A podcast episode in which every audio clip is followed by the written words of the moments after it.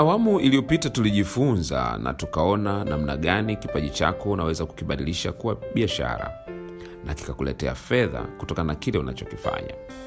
Na tuliona cha kwanza kabisa mtu mwenye kipaji lazima ajue kipaji chake kinatoa thamani gani.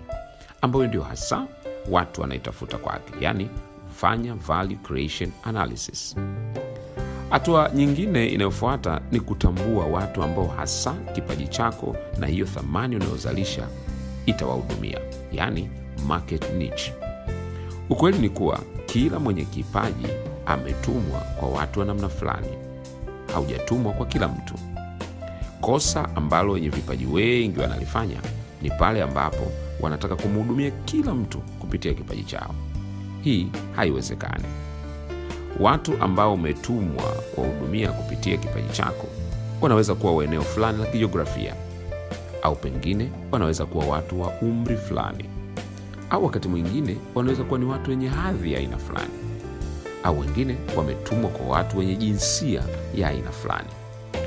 Lakini katika yote unachotakiwa kujua ni kwamba kipaji chako kinatakiwa kilenge kundi maalum la watu ambalo wewe unalijua na wenyewe wanajua kwamba wanakihitaji kipaji chako hii ni muhimu sana kwani tutakapojifunza namna ya kukiuza kipaji chako hapo baadaye utaona namna ambavyo mchakati, mchakato wa kukipakeji kipaji chako unavyohusiana na hatua hii.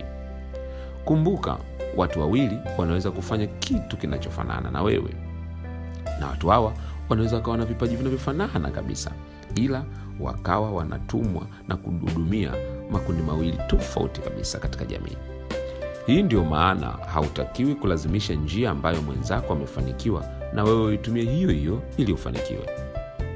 Laki dube alikuwa ni mwimbaji mwenye kipaji cha hali ya juu sana. Lakini yeye aliitwa kutetea uhuru wa watu weusi nchini afrika kusini kupitia nyimbo zake na kipaji chake. Lakini dr ipiana kibona mwimbaji wa nyimbo za injili nchini tanzania naye ana kipaji cha uimbaji ila yeye ametumwa kwa watu wanaotamani kukutana na mungu kupitia kuimba kwake. Wote wana kipaji kinafanana ila wametumwa kufanya vitu tofauti. Hatua zinazofuata tutajifunza namna ya kuchagua staili ya kipaji chako kutokana na watu uliotumwa kwao na jinsi inavyoathiri staili ya maisha yako ya kila siku pia. Ningependa nikuulize swali leo. Je wewe kipaji chako unadhani umetumwa kwa hudumia watu gani ningependa uniandikie hapa chini na mimi nitaendelea kukushauri zaidi. See you at the top